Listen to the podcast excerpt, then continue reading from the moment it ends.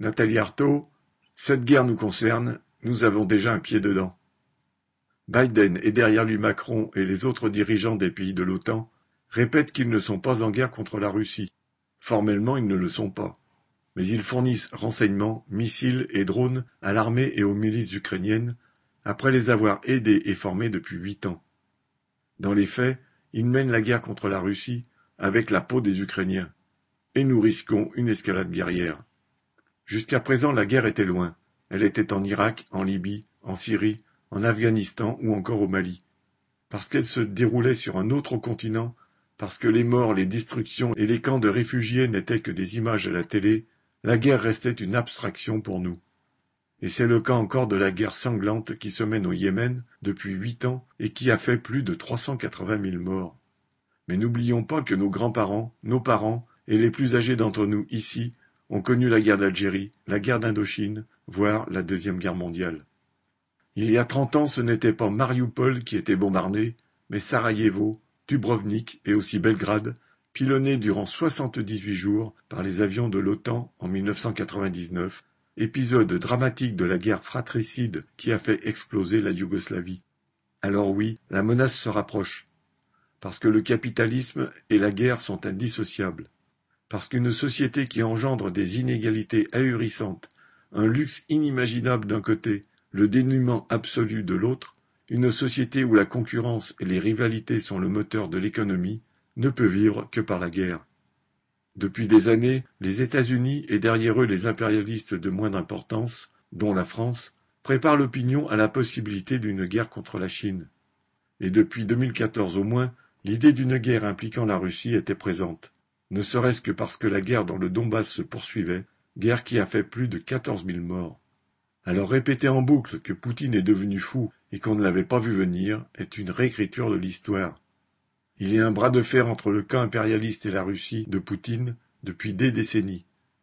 Le fait est que depuis trente ans, l'OTAN a exercé une pression constante pour que les pays voisins de la Russie adhèrent à l'OTAN. L'OTAN a ceinturé la Russie de bases militaires équipées de missiles.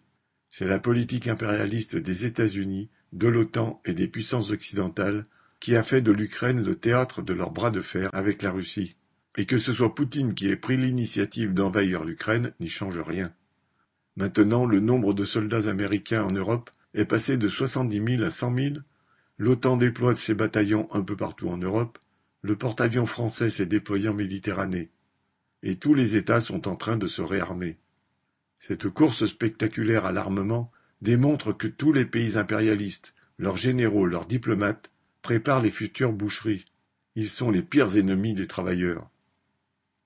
Contre la guerre, la révolution. Toute l'histoire du capitalisme et de la bourgeoisie est l'histoire des guerres. Guerre d'extermination contre les Indiens pour l'or de l'Amérique du Sud, traite des humains et mise en esclavage, guerre d'unification nationale, guerre de l'opium pour ouvrir les portes de la Chine, guerre coloniale. Plus les trusts grandissaient, plus ils étouffaient dans leurs frontières nationales, et plus les guerres étaient généralisées jusqu'à ce que toute l'humanité soit plongée dans deux guerres mondiales.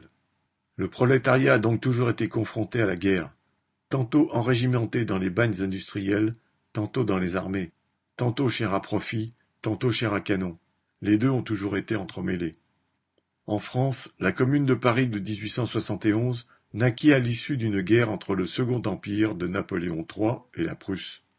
Au cours du siège imposé à Paris, le petit peuple réalisa qu'il n'avait pas seulement pour ennemi la Prusse de Bismarck, mais aussi son propre gouvernement, qu'il envoyait se faire tuer tout en négociant avec la Prusse, et qui laissait le petit peuple mourir de faim.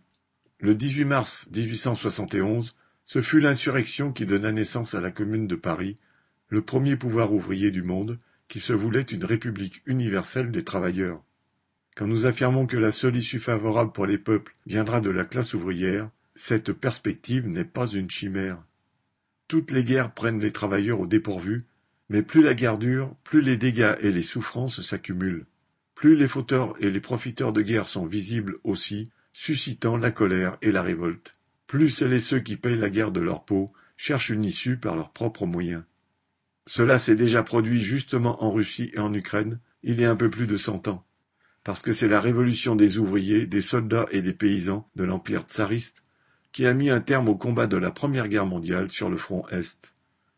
Un an plus tard, cette révolution contagieuse a contribué à la mutinerie des soldats et des marins allemands qui fit tomber l'empereur, sonnant la fin de la boucherie qui avait été la guerre de 14-18. La révolution russe a montré que les exploités pouvaient aussi décider du sort de la guerre, car ceux qui manient les armes, la plupart du temps des hommes du peuple, des ouvriers, des exploités, peuvent aussi décider de les faire taire. Alors non seulement les travailleurs sont capables d'arrêter les guerres, mais au cours de leur combat, ils sont capables d'établir leur propre pouvoir. Et à partir de ce pouvoir, ils peuvent mener une politique internationale, non pas pour discuter et négocier avec les brigands qui dirigent, mais pour s'adresser aux travailleurs révoltés des autres pays et pour construire avec eux un autre monde.